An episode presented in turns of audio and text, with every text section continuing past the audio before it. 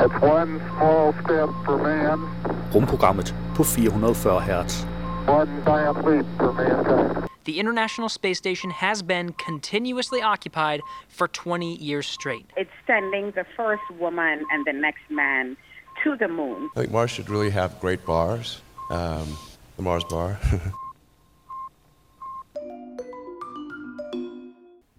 Goddag, goddag, goddag. Mit navn er Flemming Havkær Sørensen, og det er blevet vores favorittid på måneden. Det er blevet rumprogrammet tid på måneden. Ja, det er så. Vi holder rigtig meget af det.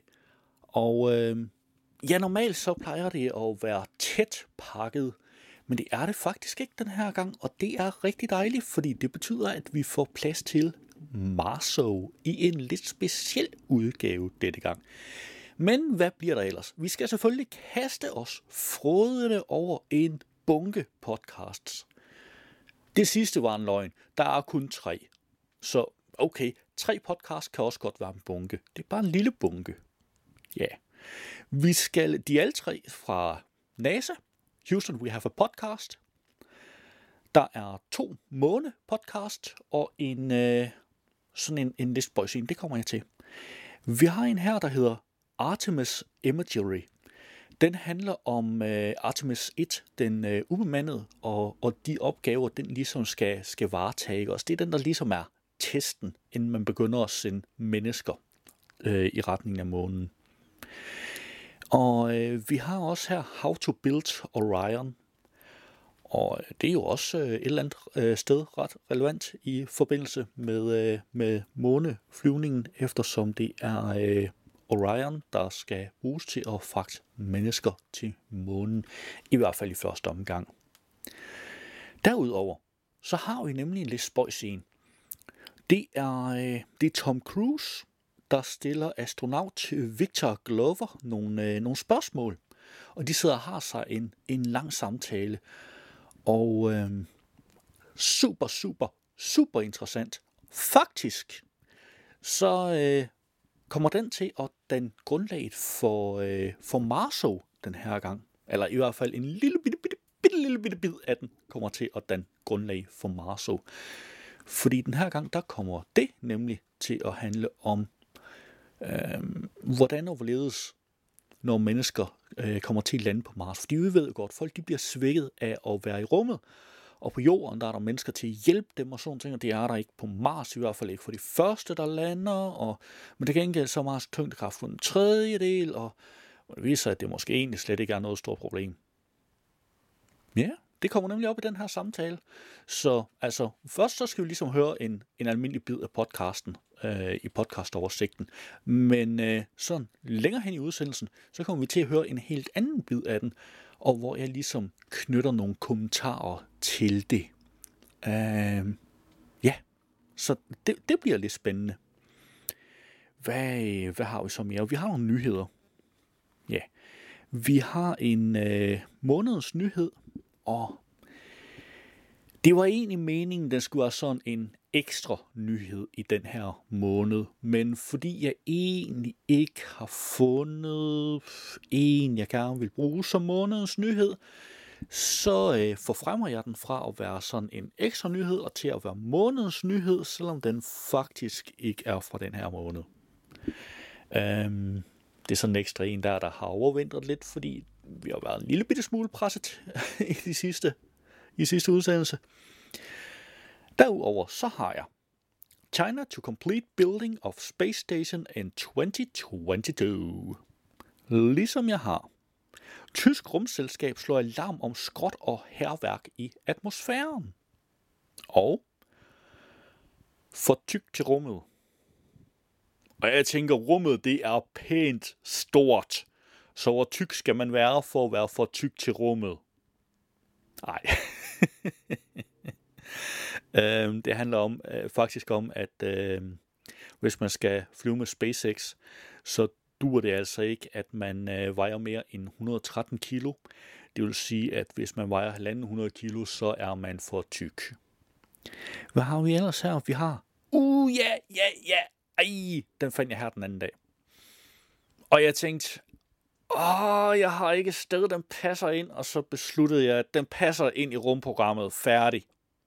Flemming er ligeglad. Fordi rumprogrammet, det handler om bemandet rumfart. Dels i low Earth orbit, hvor ISS befinder sig, dels til månen og dels til Mars. Og jeg har besluttet, fordi det er min udsendelse, så har jeg egenhændigt besluttet, at tegneserie rumfart er rumfart. Så hvis man i en tegneserie sender mennesker til månen, så er det fuldstændig det samme, som hvis man i virkeligheden sender mennesker til månen. Nyheden den hedder nemlig Tintins rumraket på nyt pas. Det er jo desværre ikke danske pas, fordi ham der ligesom opfandt Tintin, har jo ikke dansker, han jo belgier. Så det er belgiske pas, der skal have den her rumraket. Lidt ligesom vi har i Jellingestenen. Og jeg besluttede, den rumraket den blev benyttet til rum, bemandet rumfart til månen. Derfor hører det til i rumprogrammet. Nå, jeg har også NASA plans to take International Space Station out of orbit in January 2031 by crashing it into a spacecraft cemetery. Fy da. Men jeg har en opfølgende nyhed her. NASA selects three companies to develop designs for commercial space station. Ja, jeg havde tænkt mig at lægge de to lige efter hinanden, fordi et eller andet sted, ikke også? Og så har vi her Hibernate for a trip to Mars, the Bear Way. Og så tænker du, det er en eller anden, et eller andet vildt rumstartup, sikkert russisk eller sådan et eller andet, hvor man beslutter sig for, at øh, mennesker skal i dvale på vej til Mars. Hvis nu jeg fortæller dig, at det ikke er et eller andet privat russisk rumstartup, der har en syg idé, eller en vild idé, men det er den europæiske rumfartsorganisation ESA. Hvad siger du så? jeg var faktisk lige ved at vælge den som øh, månedens nyhed. Men øh, jeg valgte at lade være. Jamen, det er faktisk det. Vi har jo lidt været inde på, hvad Mars skal handle om, så øh, jamen det her, det, det er sådan, øh, det er, hvad jeg har med den her gang, så det skal nok gå. Lad os se på nogle af månedens interessante rumpodcasts. Vi skal høre en bid fra NASA's Houston We Have a Podcast, der har en måne-episode. Houston, we have a podcast. Welcome to the official podcast of the NASA Johnson Space Center, episode 226 Artemis Imagery. I'm Gary Jordan, and I'll be your host for the first episode of the new year. On this podcast, we're bringing in the experts, scientists, engineers, astronauts, all to let you know what's going on in the world of human spaceflight. Happy New Year to our listeners. I'm very excited for 2022, and I hope you are too. A lot is happening in human spaceflight this year. More activity aboard the station, including commercial crew flights. We're flying private astronauts. We're also aiming for the first flight of the Orion spacecraft on top of the Space Launch System rocket for the Artemis 1 mission. We hope to put out a lot of Artemis content this year and explore the nooks and crannies of all the intricate parts that make up these efforts. So, we'll start off the year with an Artemis episode. On this episode, we're exploring imagery. That's right, pictures of the Earth and Moon on a spacecraft meant for humans. We'll be getting glimpses of exciting moments like Earthrise uh, that we got from the Apollo era, but now as part of a new program and a new era of sustainable exploration. Imagery is one of the parts of this mission I am especially looking forward to. So, to help us understand how these imaging systems are going to work, uh, we're bringing in Gary Cox, avionics power and wiring manager for the Orion program. He's been in that position since 2014, but he has over 30 years of experience at NASA. In his role, he's responsible for the design, development, test, and evaluation, the production, and the sustaining of flight quality hardware. In addition, he has served as the Orion representative for the Artemis Imagery Working Group to bring the public closer to Artemis missions, and we'll hear a lot about that on today's episode.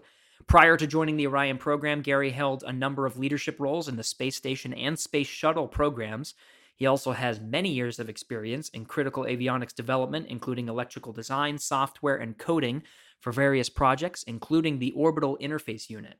As a contractor before his time as a civil servant, he worked for Lockheed Space Operations Company as a design engineer supporting the Space Shuttle program in various lab and simulator updates. He's a guy with a lot of experience, so let's pull as much as we can to help us understand what went into the design of Artemis imaging systems and what we can expect to share with the world once we're flying again around and eventually on the moon. Enjoy. Det var NASA's We Have a Podcast, og du kan naturligvis finde et link i show notes. Vi skal høre en bid fra NASA's Houston We Have a Podcast, der har en måne-episode. Houston, we have a podcast. Welcome to the official podcast of the NASA Johnson Space Center, episode 227 How to Build Orion. I'm Gary Jordan, and I'll be your host today. On this podcast, we bring in the experts, scientists, engineers, and astronauts, all to let you know what's going on in the world of human spaceflight. We've discussed NASA's Artemis program, the one that's returning humans to the moon, as a sustainable program. Part of making this possible is thinking ahead. So when we talk about gearing up for Artemis 1, we have a lot of people focused on Artemis 2 and even 3. On this episode, we're going to talk about some of that planning, namely with the Orion spacecraft, the part that humans will live and work in during those first Artemis missions. Specifically, we're going to start from the ground up on how Orion spacecraft are manufactured for Artemis missions and where four of those spacecraft are today. To discuss this, we're bringing in Ned Penley, who was the manager of the Orion Program's Planning and Control Office when we recorded this, and has since been promoted to the Deputy Associate Administrator for Management for the Exploration Systems Development and Space Operations Mission Directorates. We're also bringing in Stu McClung, the Chief of Staff of the Orion Program's Planning and Control Office. So let's get right into it and learn what it takes to build Orion. Enjoy.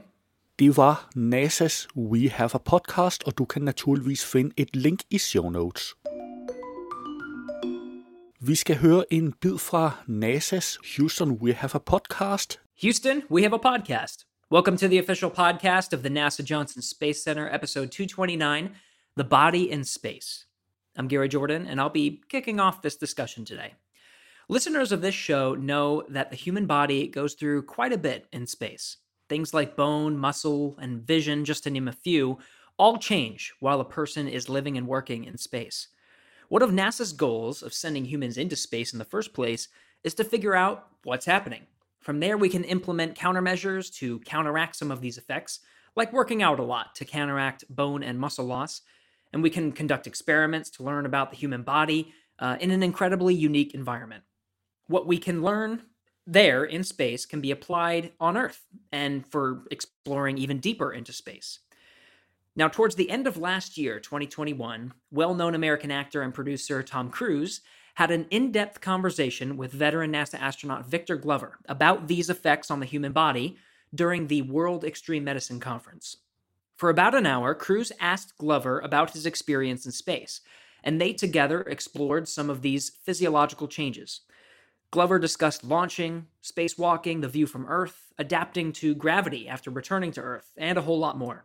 It was a thoughtful and informative discussion, so we thought it would be great to bring it into this show for our listeners. So, on today's episode, here's Tom Cruise and Victor Glover. Enjoy. Det var NASA's We Have a Podcast, og du kan naturligvis finde et link i show notes. Du kan naturligvis finde link til samtlige podcasts i show notes.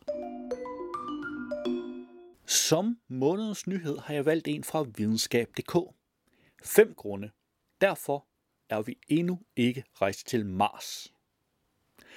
Hvor farligt er det at sende mennesker til Mars, og hvor meget gavn vil vi egentlig have at sende mennesker dertil? Og lige her, der vil jeg gerne lige have lov at afbryde og sige, hvis der er nogen, der er i tvivl om, om det er gavnligt at sende mennesker til Mars, så bare send mig. Altså, jeg er så set ligeglad med, om, om det gavner nogen at sende mig til Mars. Jeg vil bare gerne afsted. Altså, nej, men altså, du ved, lidt ligesom når man bare kører ud i, i skoven og går en tur. Altså, hvem gavner det? Altså, nå, ej, lad os være lidt seriøs her, så tager artiklen. Lige siden månelandingen i 1969 har vi haft ambitioner om at rejse længere ud i verdensrummet. Hvis det i 1969, i rumfartsteknologiens spæde barndom, lykkedes os at lande på månen, skulle vi vel også have kapacitet til at lande på vores røde naboplanet i år 2021. Hvorfor har vi ikke sendt mennesker til Mars? Forskning NO og Videnskab.dk's øh, nej, Forskning NO videnskab.dk's norske søstersite, den ene med at få tingene vendt rigtigt her, spurgte Svend Erik Hamran, professor ved Institut for Teknologisystemer ved Universitetet i Oslo. Sammen med NASA har han været med til at udvikle det seneste rumfartøj, roveren Perseverance, der patruljerer Mars' overflade. Her er fem grunde til, at vi endnu ikke har besøgt vores røde nabo. 1. Der bliver ikke investeret så meget i rumfart som før. Rumkapløbet mellem Sovjetunionen og USA førte til massiv investering i rumfartsteknologien i 1960'erne. Det bragte ikke bare amerikanerne til månen, det gav dem også et enormt teknologisk forspring. Under Apollo-programmet blev der udviklet ny elektronik og teknologi, som ville være gavnlig for mange rumrejser i nyere tid. Måske allerede efter månelandingen kunne amerikanerne have fortsat med at udvikle den teknologi, der kunne have bragt os til Mars, siger Svend Erik Hamran. Hvis man var fortsat med at bruge lige så mange penge på rumfartsteknologien, som man brugte i løbet af rumkapløbet, som resulterede i månelandingen, havde vi nok allerede været der, vurderer han. Her vil jeg gerne indskyde, at normalt, når man siger, at der ikke bliver brugt lige så mange penge på rumfart i USA nu som dengang, så henviser man til, øh, hvor stor en procentdel af, statsby- af det føderale statsbudget, det, der blev brugt dengang, og hvor stor en procentdel, der bliver brugt nu. Men hvis man omregner, hvor mange dollars, der blev brugt dengang til nutidsdollars, så bliver der faktisk brugt omtrent det samme nu, faktisk muligvis endda en lille bitte smule mere, end der blev brugt dengang. Det er bare det, at det føderale statsbudget er vokset ganske betragteligt, og derfor udgør rumfarten en mindre procentdel, men beløbet er altså proportionalt det samme. Nå, lad os gå tilbage til artiklen. 2. Udfordrende og dyr rejse. Der er mange problemer, som skal løses, før vi kan sende mennesker til Mars. Planeten har hverken ilt i atmosfæren eller flydende vand. Det betyder, at vi skal have det med os for at overleve. Og det er meget dyrt at sende så stor en last ud i verdensrummet. Det er i bund og grund overkommelige problemer. Man har teknologien til at løse, men det er meget dyrt, konstaterer Svend Erik Hamran. At sende store mængder ilt, mad og vand op til Mars koster penge. Mange penge. Og det skal gøres på det rigtige tidspunkt. Selve rejsen til Mars tager mellem 7 og 9 måneder. Mars bruger to jordår på en runde rundt om solen. Derfor går der to år mellem hver gang Mars er i gunstig afstand fra os til en tur dertil. Lige nu er Mars nogenlunde på den modsatte side af solen i forhold til os. 3. Vil påvirke den menneskelige krop. Derudover er det ikke godt at sige, hvad der vil ske med menneskekroppen, hvis den bliver udsat for vægtløshed i så lang tid. Astronauterne vil blive udsat for lav tyngdekraft i 9 måneder hver vej. Derudover er de nødt til at vente mindst to år, før Mars igen er i en gunstig position, hvis man har tænkt sig at vende tilbage til Jorden. Når man er vægtløs, behøver musklerne ikke at arbejde mod tyngdekraften for at holde kroppen oppe. Derfor bliver astronauter ofte svagere efter at have tilbragt lang tid i rummet. På rumstationen har man studeret, hvordan kroppen bliver påvirket af så svag tyngdekraft over tid, men vi ved simpelthen ikke med sikkerhed, hvad der kan ske i løbet af flere år i vægtløs tilstand, siger Svend Erik Hamran, og jeg vil gerne have lov at afbryde en gang mere, og så konstatere, at man er ikke vægtløs på Mars. Ganske vist er tyngdekraften kun en tredjedel, men altså, som vi vil høre her senere i Marso, så vil det formodentlig i hvert fald ikke være et problem, når man lander på Mars, fordi den tid i vægtløshed er man, har man stor erfaring med, så vil man lande på Mars, og der vil være ganske vist kun cirka en tredjedel tyngdekraft i forhold til jorden, men dog tyngdekraft, og så kan man så flyve vægtløst tilbage, men på jorden står der jo et team parat til at tage imod. Nå, lad os vende tilbage til artiklen. 4. Ubeboelig overflade. Der er ikke nødvendigvis så mange geologiske farer ved at opholde sig på Mars. Der er hverken jordskælv eller aktive vulkaner på planeten, men med faste, jævne mellemrum fejrer støvstorme hen over overfladen. Når støvstormene opstår, skal astronauterne holde sig indendørs. De skal endda have bygget noget, der kan give dem ly for stormen. Det er lettere sagt end gjort, når man er to år væk fra nye materialer, hvis noget går galt, forklarer Svend Erik Hamran. Astronauter vil også blive udsat for stærk stråling fra både solen og rummet under deres rejse til og ophold på Mars. Temperaturen på overfladen kan variere mellem mindre end minus 100 grader og behagelige 20 plus grader, afhængig af årstiden hvor på planeten man befinder sig. De rover, vi har sendt til Mars, lander som regel omkring planetens ekvator, hvor forholdene ofte er bedst. Men heller ikke her er der is eller vand, der kan give ressourcer til astronauterne. Markerne på Mars er meget små. Der skal meget lidt til, før noget går galt, siger Svend Erik Hamran. Og her vil jeg igen gerne lige have lov at afbryde, dog kun med hensyn til støvstormene. Vi skal lige tænke på, at selv de kraftigste støvstorme på Mars, øh, ja, der, på grund af Mars' meget tynde atmosfære, så svarer det til vindhastigheder på omkring 3 sekundmeter på jorden. Så selvom vindhastigheden er højere, så på grund af tyndere atmosfære, så, så svarer det til omkring 3 sekundmeter på jorden. Selvfølgelig er støvet øh, på Mars øh, træls, men, men, men ikke i sig selv et voldsomt problem. Øh, I hvert fald, når der er mennesker til at tage højde for det. Det kan være et problem for eksempel støv på rovernes solpaneler. Men er der mennesker, så kan man altså, så kan man altså gå ud og børste solpanelerne af. Nå, lad os tage nummer 5 også. Ikke brug for mennesker på Mars for at udforske muligheder for liv. Selvom vi har brugt store summer på at sende rover til Mars, er det intet i forhold til, hvad det ville koste at sende et menneske. Et menneske.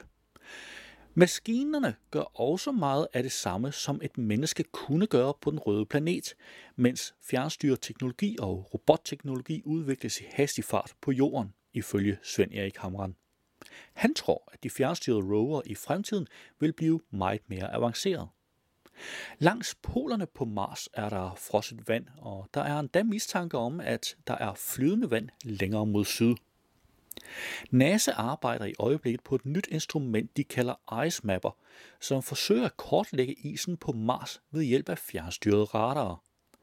Jeg kan ikke se nogen egentlig grund til, at en menneskelig ekspedition til Mars vil kunne forbedre vores liv på jorden, siger Svend Erik Hamran. Den nye rover Perseverance, som Svend Erik Hamran selv har været med til at udvikle, kører lige nu rundt på Mars og indsamler stenprøver. Det vil være en af de første muligheder, vi har for at få fysiske prøver fra Mars tilbage til Jorden, så vi kan analysere dem. Der er selvfølgelig et link i show notes, så du kan læse artiklen, for i artiklen er der selvfølgelig opfølgende links. Lad os se på nogle af månedens nyheder. På sinhuanet.com har jeg fundet China to complete building of space station in 2022.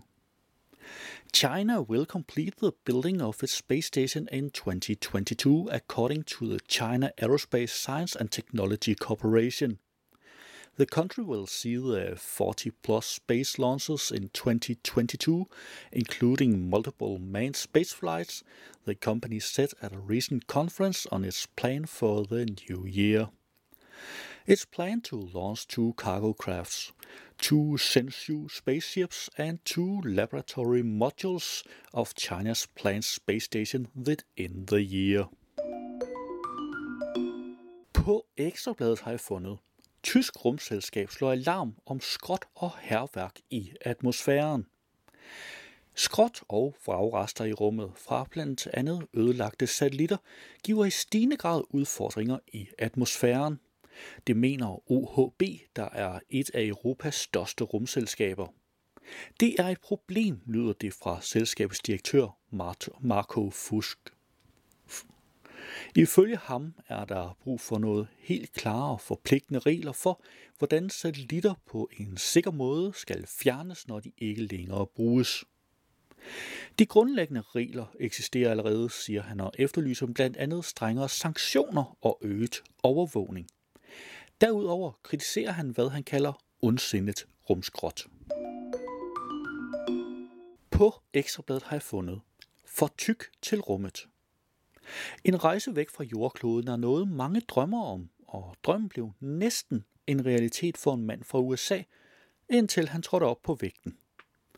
Piloten Kyle Hibson, 43 år fra Florida, var en lykkelig mand, da han sidste år vandt adgang til SpaceX's første turisttur i rummet. Men heldet viste sig at være brugt det forkerte sted, for SpaceX kan ikke tage rejsende ind, der overskrider en vægt på 113 kilo. Stakkels Kyle vejer 150 kilo, og derfor har han nu måttet afgive sine billetter til en ven fra college. På Ekstrabladet har jeg fundet Tintins rumraket på nyt pas. Fremover kan belgierne blive påmindet om tegneseriefiguren Tintins måneeventyr, når de rejser udenlands, viser billedlegitimation eller på anden vis benytter deres pas. For fra 7. februar vil alle nyudstedte pas i Belgien være udsmykket med et motiv af den ikoniske rumraket, som i tegneserien bringer den heldemodige journalist Tintin, den trofaste hund Terry, den piberygende Captain Haddock og den konfuse professor Tornesol til månen.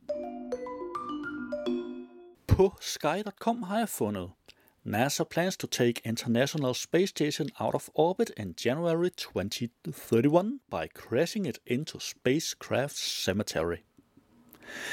NASA has published plans for the future of the International Space Station, which could see the 444.5 ton uh, structure taken out of orbit in January 2031 and crashed it into a spacecraft cemetery. The laboratory will continue operating until 2030, following a commitment made by President Biden and Vice President Harris last month, but its long term future is unsustainable. På thespaceenthusiast.com har jeg fundet NASA selects three companies to develop designs for commercial space station. The National Aeronautics and Space Administration, NASA, has selected Blue Origin, Nanorex, and Northrop Grumman to develop designs for commercial space stations and other space destinations. Three funded SpaceX agreements totaling US dollar 415 million in award amount were signed by Blue Origin, Nanorex, and Northrop Grumman Systems with awarded amounts of 130 million to Blue Origin, 160 million to Nanorex, and 125.6 million to Northrop Grumman. Hos ESA har jeg fundet Hibernate for a Trip to Mars, The Bear Way. Hibernating astronauts could be the best way to save mission costs, reduce the size of spacecraft by a third, and keep crew healthy on the way to Mars.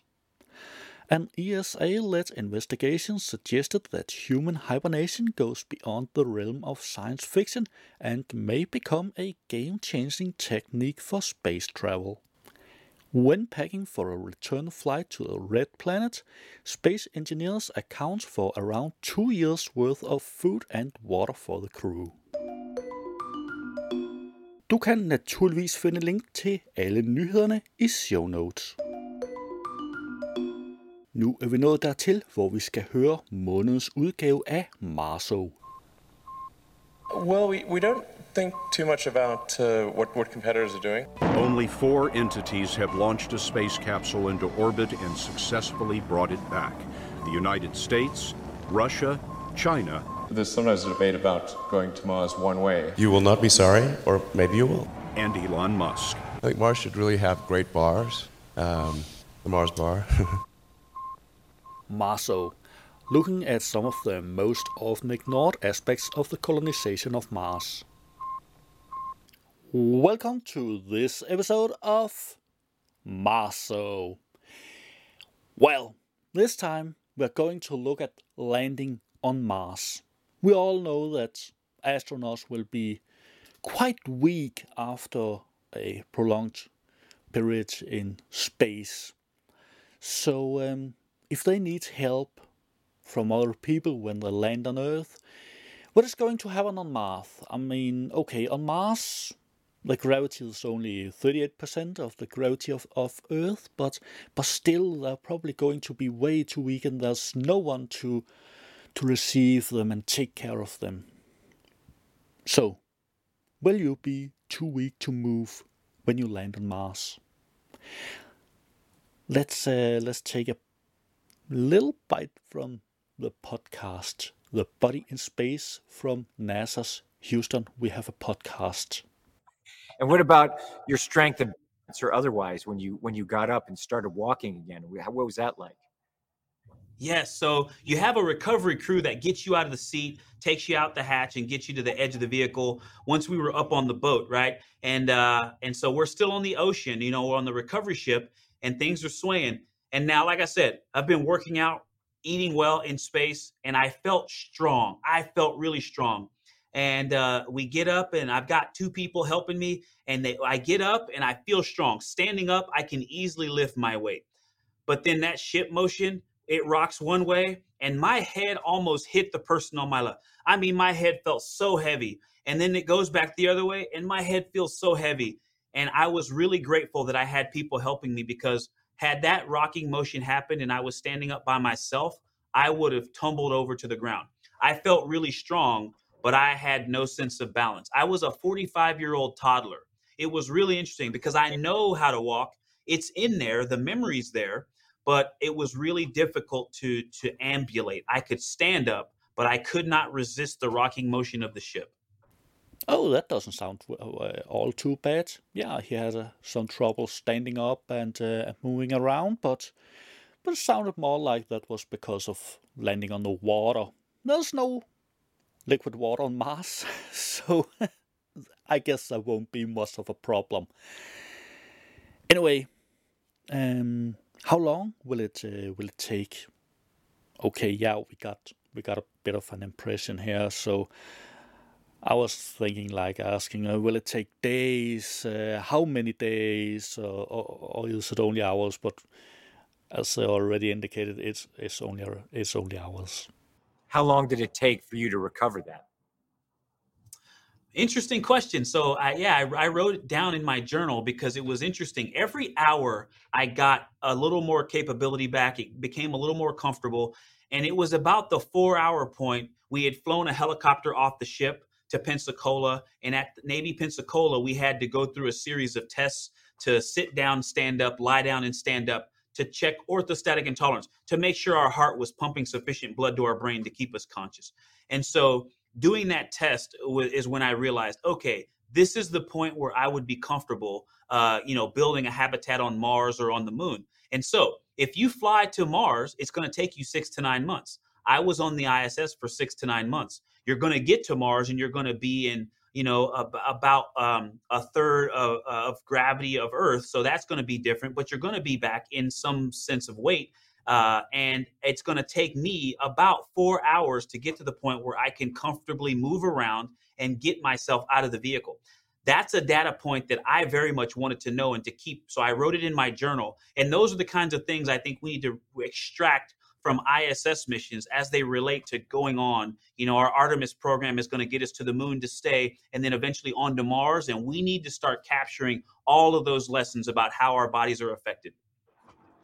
Were your fellow astronauts, was it the same time period for them, those four hours? Uh, just observing, you know, I just see them doing their. T- yeah, I, I, think it was about the same. Maybe some a little sooner, maybe some a little slower, but I think about that time we were all feeling good. And then a few hours after that, we flew from Pensacola back to Houston, and our families were there to meet us at the airfield. And each one of us was able to walk down the stairs of the plane and walk to our vans uh, to then go back to the, the crew quarters, the quarantine facility.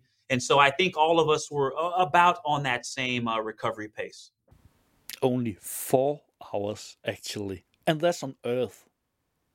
On Mars, there's 38% gravity. Yeah, 38%. I mean, probably, probably they would be able to move around quite soon after landing. So how long before you felt you feel you could fly an airplane or, you know, uh, drive a car, ride a motorcycle on a racetrack? How long for that? So the doctors evaluate us for about two weeks, and they generally won't let you, even if you tell them, "Doc, I feel great." They they, they make you wait two weeks. And so at about two weeks, I felt like I could have driven a car. I probably would have waited a little bit. I, I did. I waited a little longer before flying. Actually, I waited even before driving. They let me have a driver for three weeks, and so I took advantage and just kept the driver for three weeks. And I started driving at three weeks. I felt great. And so it was about a month after that I started flying again. And uh, I'm glad I, I, I got back into flying early, but I didn't go too early. I didn't want to have to worry. Flying is already hard enough and takes enough focus and attention uh, that I didn't want to add on to that now, worrying if my ability, uh, just because I had returned to Earth, was was going to be there. So I wanted to wait until I, I knew that I, I was I was ready. Yeah, okay, so maybe they shouldn't operate heavy machinery the first couple of days on Mars. Again, um, if they do it carefully, check everything multiple times, and I mean, yeah, maybe they shouldn't drive on Earth the first uh, the first few, few weeks after landing, but again, gravity on Mars is a lot lower, so uh, they will probably adjust faster. And there's there's really not a lot of traffic on Mars anyway, so maybe it maybe it won't be that much of a problem. But yeah, they probably have plenty to do without driving around on Mars. And uh, if we say everybody should work two and two on heavy machinery, uh, okay, it will be a little slower in the beginning, but you know, for safety, I think I think it would be safe to say, yeah, we can stick the landing on Mars, no problem there. But uh, thanks to, to NASA for this great podcast. There's, of course, a bundle of links in the show note. One for NASA, uh, the main site, one for the Houston We Have a Podcast site, and, of course, a link directly to this episode of the podcast where I found these great little pieces. You should check it out. It's a very interesting episode. Even if it's not directly targeted the Mars landing, it is very, very interesting from a Mars point of view. Det var månedens udgave af Marso, og der er et link i show notes. Det var alt, hvad jeg havde i rumprogrammet for denne gang. Vi lyttes ved om en måned. Rumprogrammet er hjemhørende på 440 Hz. Du kan finde mere på 440hz.net.